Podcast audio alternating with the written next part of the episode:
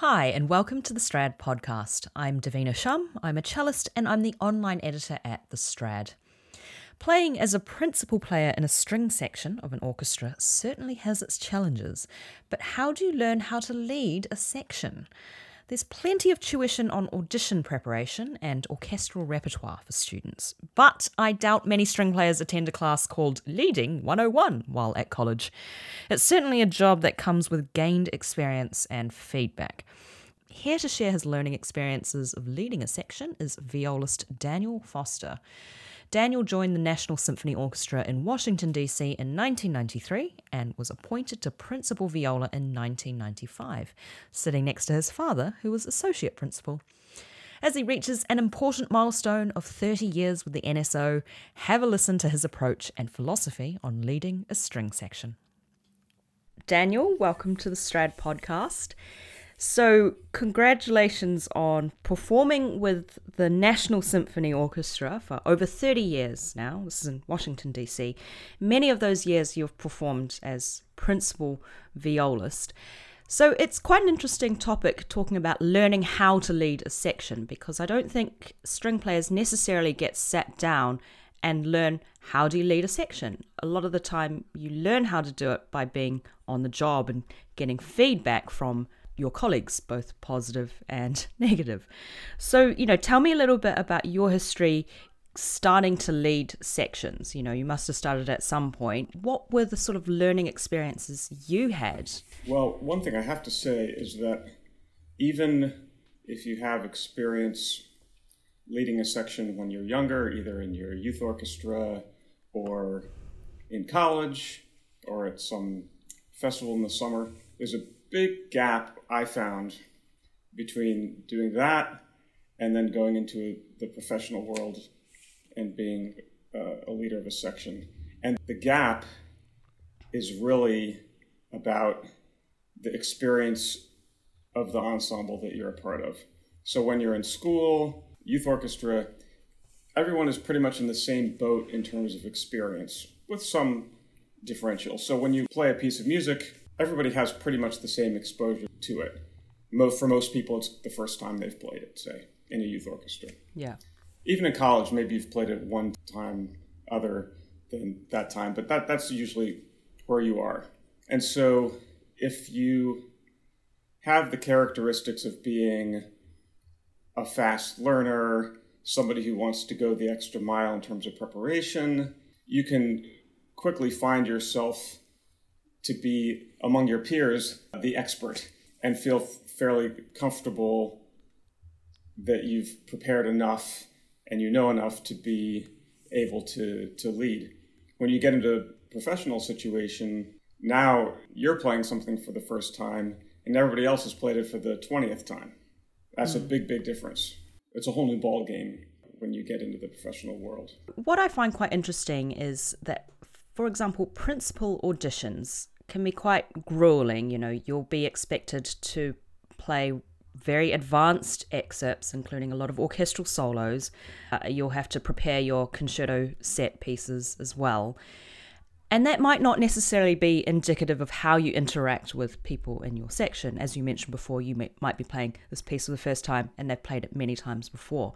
So, what kind of traits do you think are necessary in a good string leader even though you know you might be a wonderful player what kind of qualities do they need to bring to enable their section to want to play well under this leadership yeah that's a that's a great question and after being a principal player for 29 years it's something i'm still trying to learn more about all the time for me to say I have the answers is maybe I'm still searching for the answers. However, I do think that, as you said, the playing of the solos and all of that is something that people expect you to be able to do. And obviously, if that's something you struggle with, that's going to affect people. But really, for your section, there's a lot of other things that really matter to them more than those mm-hmm. uh, couple moments when you have a solo. That, that really is not the concern of your team. And so, for me, when I started, I was very young and very new at it, and the pressure I felt for myself was a lot about measuring up playing wise, when I was exposed and I have a hundred of my colleagues listening to me to prove that I have a level of playing that I deserve to be there. So it was very sort of me focused. But over a period of years, I, I started to recognize that I'm really in the service business and it's about not just sort of thinking about what the needs of the section are, but anticipating the needs of a section. Mm-hmm. So it really means putting on the hat of a section player and sort of imagine, okay, I'm preparing my music. I've got a rehearsal next week. I'm I'm looking at the part. If I was a section player, what would be the things that I have questions about? What are the things that I could use some clarity about? So I should be thinking about that as the as the principal player so that I can anticipate what questions I may get so that I'm prepared to give an intelligent answer, a helpful answer. When I don't have the answer, then I can ask the conductor.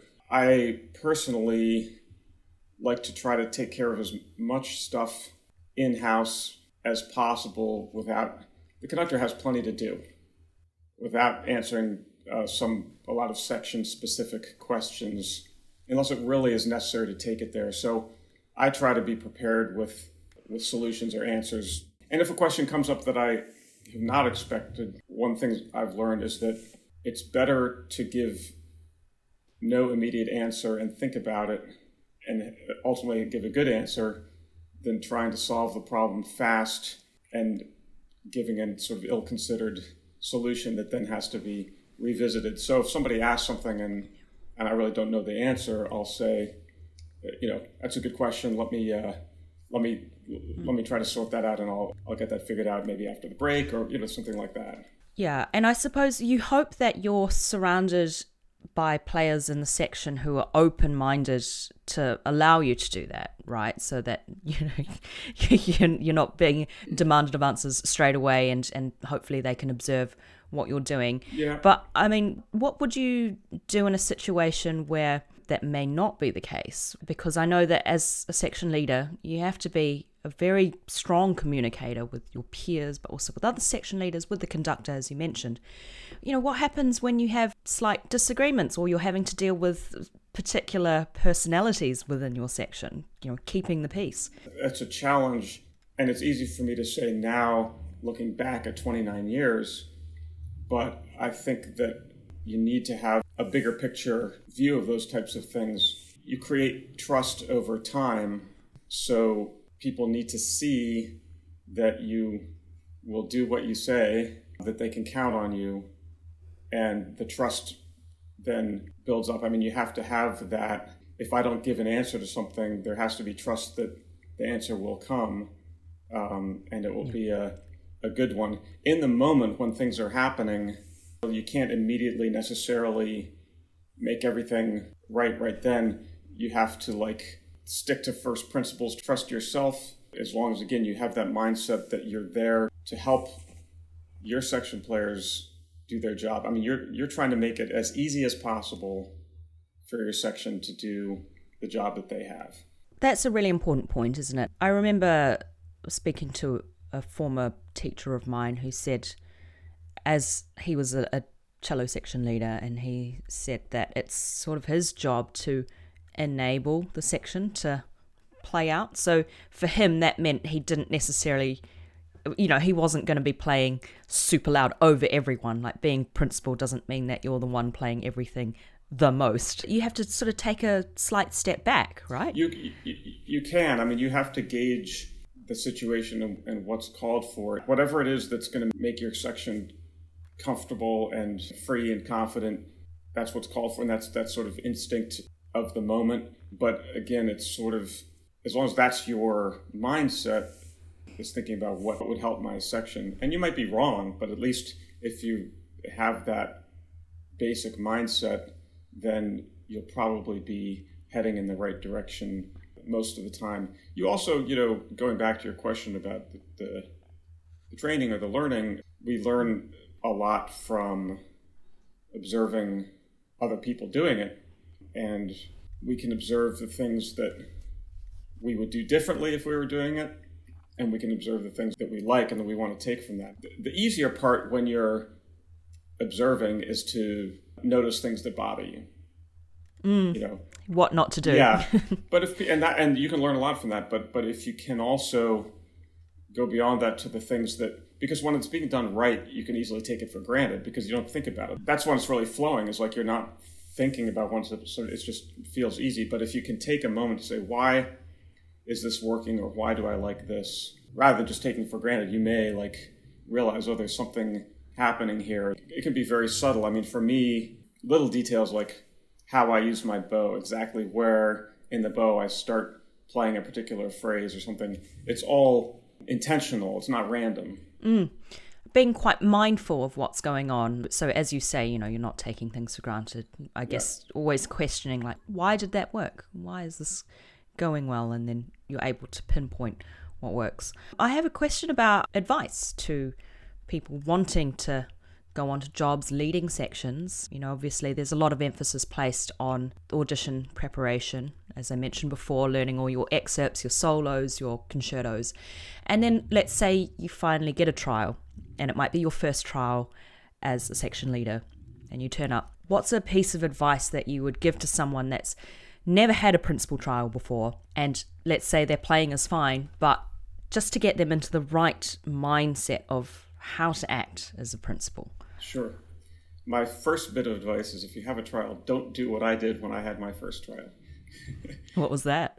well, you know, it was um, again, a circumstance where I was very young, and the conductor had said the concern was lack of experience. We're going to have this trial, and so because I didn't have experience, that gave me some concept of what I thought they needed to see from me and so I tried to be a particular way. I ended up being way too. I was doing way too much, like talking to the section. I was just doing way too much. Yeah. Okay. Yeah. Trying to show that I knew what was going on. Mm-hmm. Because I'd sort of been prepped to like, oh, they need to see X or Y, and so my biggest advice is to, first of all, just be yourself, be who you are, be authentic, because it's either going to work out or it's not going to work out but what they want is to hire the person that they saw. They don't want to hire somebody that turns out to be different than the person they saw. So you really have to be yourself. It's it, it's for your own benefit. It's for the benefit of the group because if you're not being yourself and then you get hired, then you're gonna have to spend the next 20 years being something that you're not. That's you know that's no way to live.